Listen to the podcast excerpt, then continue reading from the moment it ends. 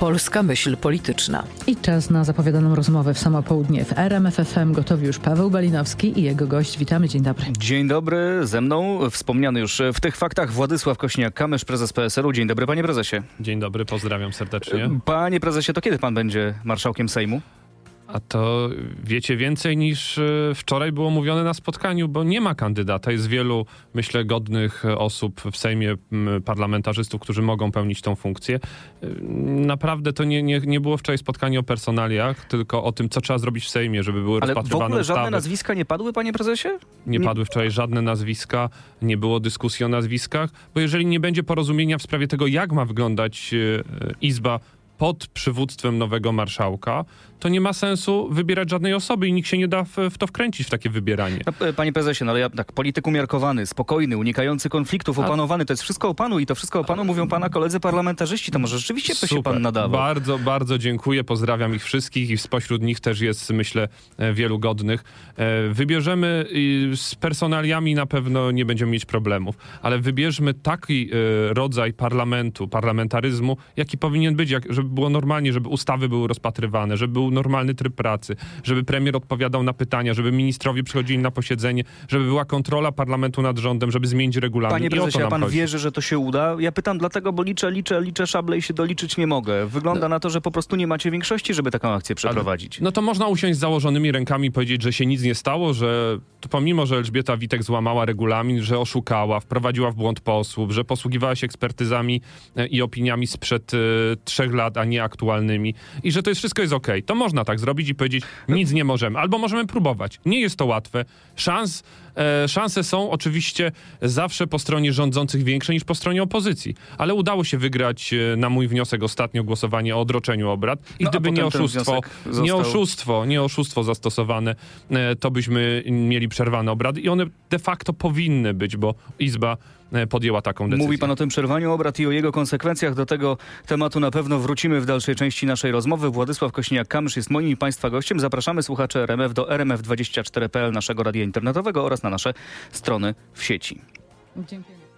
Panie prezesie, ale jak pan tak, wracając jeszcze do pana, pan tak zamyka oczy, to wyobraża pan siebie, sobie Nie. siebie w fotelu marszałka mówiącego otwieram obrady, albo panie pośle, odbieram panu głos, kieruję wniosek o ukaranie do Komisji Etyki. Wyobraża pan sobie coś takiego? No, to naprawdę y, nie chodzi o, nie o, moj, o zakres mojej wyobraźni, tylko chodzi o skuteczność działania. Ja zadeklarowałem w imieniu klubu Koalicji Polskiej PSL-u, że poprzemy każdą osobę, która daje gwarancję zdobycia większości. I tu nie będzie, nie ma u nas warunków brzegowych, nie ma blokady jakiejś i takie głosy były z większości stronnictw em, parlamentarnych, więc y, rozmowa o tym, co trzeba zrobić, jakie ustawy trzeba szybko rozpatrzyć, e, jak, jak powinien wyglądać regulamin Sejmu. Chcemy, myślę, e, zmienić ten regulamin w taki sposób, aby była prawdziwa kontrola parlamentu nad rządem, bo ona jest dzisiaj nierealna, ona nie jest sprawowana tak naprawdę. E, Trzeba doprowadzić do tego, żeby e, ministrowie poważnie traktowali Wysoką Izbę, żeby odpowiadali przed nią i odpowiadali na pytania, a nie wygłaszali frazesy. To wszystko, o czym pan mówi, to byłyby skutki tej zmiany, Tak, którą chcecie przeprowadzić. A dokładnie. z- zanim te skutki mogą się wydarzyć, to trzeba tę zmianę przeprowadzić. Więc pytanie o realne szanse już było. Teraz pytanie o to, jak przekonać Pawła Kukiza, e, żeby, żeby was poparł i czy to jest w ogóle możliwe, bo pa Paweł Kukiz zdaje się, że powiedział nie poprę wniosku o odwołanie Witek z perspektywy moich interesów politycznych zrobiła dobrze. Moja umowa z Kaczyńskim dotyczy również spraw personalnych, tak mówił w wywiadzie z Rzeczpospolitą. No to jeżeli nie przekonamy Kukiza, to co możemy zrobić? No, Co nie wiem, jak się zachowają zrobić? po pierwsze e, posłowie porozumienia, którzy jeszcze pozostają w klubie PiSu, a może przejdą do koła Jarosława Gowina. To jest pierwsza kwestia. Druga kwestia, e, ja znam Pawła Kukiza e, od lat i wiem, że bardzo ważne dla niego są jego postulaty. Sędziowie pokoju, ustawa antykorupcyjna czy dzień referendalny. I tutaj ma gwarancję z naszej strony, że te te projekty, te ustawy, które on przedstawia w Sejmie, będą poddane e, w trybie natychmiastowym e, pod obrady Wysokiej Izby i nie tak, żeby zamrozić po pierwszym czytaniu e, w zamrażarce sejmowej, jak to zwykle bywa podczas obecnej kadencji, tylko żeby je doprowadzić do końca i za nimi zagłosować, bo ja deklaruję, że nasz klub za nimi zagłosuje. Czyli pan wierzy, że Paweł Kukiz może jednak zmienić zdanie, mimo że tak twardo mówi, że tego nie zrobi? Życie pokazuje, że y, y, zmiany świadczą o ciągłości dowodzenia. Ciągłość dowodzenia i zmiany. No, Mhm. panie prezesie, to, to, to ciekawie, zobaczymy, co życie pokaże e, tym razem. A ja jeszcze zapytam, bo jeśli nie przekonacie Kukiza, jeśli nie przekonacie tych posłów porozumienia, o których pan mówił, a może spróbujecie wyciągnąć kogoś z Prawa i Sprawiedliwości, bo to też przecież jest nie, niewykluczone. To są No. tylko trzy osoby, to dałoby to radę zrobić? Każdy ma szansę przejść na dobrą stronę mocy. Powiem więcej, nawet na zieloną stronę mocy, jak e, chce podążać e, w, w dobrym, ciekawym kierunku, A a są nie... tacy, którzy by przeszli na zieloną stronę mocy? Rozmawiacie z takimi posłami? A, a mam nadzieję, że z upływem czasu będzie ich więcej, a nie mniej. I, i, i kiedyś e, wydawało się nierealne, że mm, Zjednoczona Prawica się rozpadnie, że to jest taki monolit, e, że wszyscy tam zostaną, a on się jednak kruszy. Więc e, kropla drąży skałę. Wszystko, co dobre przed nami. E, Ja jeszcze chciałem zapytać o, e, o to, co mówił, zdaje się, Donald Tusk między innymi mówił o tym, że marszałek Witek popełniła przestępstwo i że ona powinna ponieść konsekwencje karne. Pan się zgadza z takim, z takim sformułowaniem? Mamy opinie dotyczące zachowania pani marszałek, no i one są oczywiście druzgocące dla niej. To są opinie e, zasięgnięte po tym zdarzeniu, a nie trzy lata przed tym zdarzeniem. To jest, myślę, znakomita przewaga naszych opinii e, wobec tego, co przedstawia pani marszałek Witek. E, ja sformułowałem bardzo precyzyjnie wniosek, jak na standardy polskiego parlamentaryzmu, bardzo precyzyjnie, bo mm, często to te wnioski są, e, mają taki charakter tylko i wyłącznie symboliczny. A tutaj był bardzo konkretny wniosek, żeby odroczyć posiedzenie do godziny 10 do 2 września. No trudno o, o bardziej precyzyjny e, termin. E, I pani marszałek ten wniosek poddała pod głosowanie, bo był wnioskiem najdalej idący i poddała wniosek o odroczenie obrad, więc wszystko było wiadome. Niech nie robi e, sposób e, istot nierozumnych, którzy nie wiedzą nad czym głosują. E, później się tłumaczyła, że ona nie doprecyzowała kiedy, gdzie i po co. No, no naprawdę to nie jest zbyt skomplikowane, żeby się e, ogarnąć w takiej e, sytuacji. Panie Proszę- prezesie, no to, to wszystko myślę, że wiemy, ale czy pan wierzy, że jak sprawa marszałek Witek trafi do prokuratury, to prokuratura zajmie się tym, tą sprawą tak, jak powinna? No nie zajmie się, no oczywiście, że się nie zajmie. Ta prokuratura się tą sprawą nie zajmie. I jedyną sposobem tak naprawdę odpowiedzialności, która może być zastosowana wobec marszałek Witek, to jest jej odwołanie. Bo na inny wpływu nie mamy. Na ten możemy mieć wpływ. E, tutaj możemy przynajmniej podjąć próbę. No, bo na prokuraturę ma wpływ Zbigniew Ziobro z obozu rządzącego i nikt inny. Dwa tygodnie dajecie sobie, rozumiem, na e, dyskusję o tym, jak będzie wyglądała kwestia kolejnego marszałka Sejmu, w waszej propozycji oczywiście kolejnego marszałka Sejmu. Co będziecie robić przez te dwa tygodnie? Dyskutować, kto nim będzie, czy szukać większości przede wszystkim? No po pierwsze musi być e, jedno stanowisko we wszystkich tych klubach, kołach, które wczoraj uczestniczyły spotkaniu. Musimy mieć jasność, czy wszyscy posłowie zagłosują za zaproponowanym wspólnie kandydatem. E, Wydaje się, że z tych największych frakcji, z Koalicji Obywatelskiej, Lewicy, e, z Konfederacji, Porozumienie, Polskie Sprawy e, i Koalicja Polska PSL, wszystko raczej jest e, na dobrej drodze i tutaj jest e, deklaracja wsparcia. Oczywiście e, e, to, to jest wstępna, wstępna dyskusja. No i pytanie o środowisko Pawła, e, Pawła Kukiza. E, Czy jest tam taka e, możliwość e, i to jest, e, ten czas jest też na to potrzebny, a ta oferta jest skierowana również do tych, którzy zawsze mogą zmienić zdanie i przejść No właśnie, na pytanie, drugą stronę. pytanie, pytanie, pytanie o Pawła Kukiza, bo rozumiem, że pan jego numeru z telefonu nie wykasował po tym, jak Paweł Kukiz odszedł z Koalicji Polskiej. Dzwonił pan już do niego? Zapraszał na spotkanie, na rozmowy? Rozmawialiśmy wczoraj z Stanisławem Tyczką i, i, i myślę, że, że to jest e, też bardzo ważne, że ten kontakt został nawiązany i wszystkie stronnictwa opozycyjne były wczoraj przy jednym stole. No, Stanisław Tyszka oczywiście może mediować w tych rozmowach z Pawłem Kukizem, ale nie lepiej byłoby osobiście usiąść do stołu? Ja nie mam problemu z rozmową z nikim i nie, nie, nie, nigdy nie żywię urazy. To Paweł Kukiz nie chce z panem rozmawiać? Ale y, żeby była próba rozmowy i chęć rozmowy, to właśnie najpierw musi być y, e, postawienie jasno sprawy i przedstawienie i myślę każdy e, trochę refleksji potrzebuje. Nie ma co działać pochopnie. Czasu jest do 15 września jeszcze sporo i każdy ma tą możliwość, Dobrze, żeby wziąć głęboki oddech. podchodzimy do, do sprawy na spokojnie, bierzemy głęboki oddech, ale w międzyczasie spotykamy się z Pawłem Kukizem? To jak się spotkamy, to pewnie o tym opowiemy. E, Panie prezesie, zmieniając temat, już wychodząc trochę z Sejmu, e, chciałem zabrać pana na rolnicze protesty do Agrounii, bo Agrounia właśnie teraz trwa konferencja prasowa, przynajmniej tak miało być, że o 12 ona miała się e, zacząć. Pytam dlatego, no bo PSL oczywiście tradycyjnie ze wsią się kojarzy. Pan rozmawiał może z Michałem Kołodziejczakiem o tych, o, o tych protestach, o tych jego postulatach. Mieliście jakikolwiek kontakt? W ostatnim czasie nie. Kilka miesięcy temu rozmawialiśmy ostatni raz. E, My robimy swoje. My składamy wniosek o odwołanie ministra rolnictwa, bo jest nieudolny i to jest e, polityczne odpowiedź na protesty rolników, bo jesteśmy jedynym środowiskiem, które to może w Sejmie zrobić. E, Nie podejmie tego tematu żadna z innych e, ugrupowań. E, Nie ma wyrównanych dopłat, nie ma skupu interwencyjnego, nie ma Narodowego Holdingu Spożywczego. A co jest? Jest rozprzestrzeniający się afrykański pomór świń, jest w niekontrolowany sposób rozprzestrzeniająca się ptasia grypa i likwidacja setek tysięcy gospodarstw hodowlanych.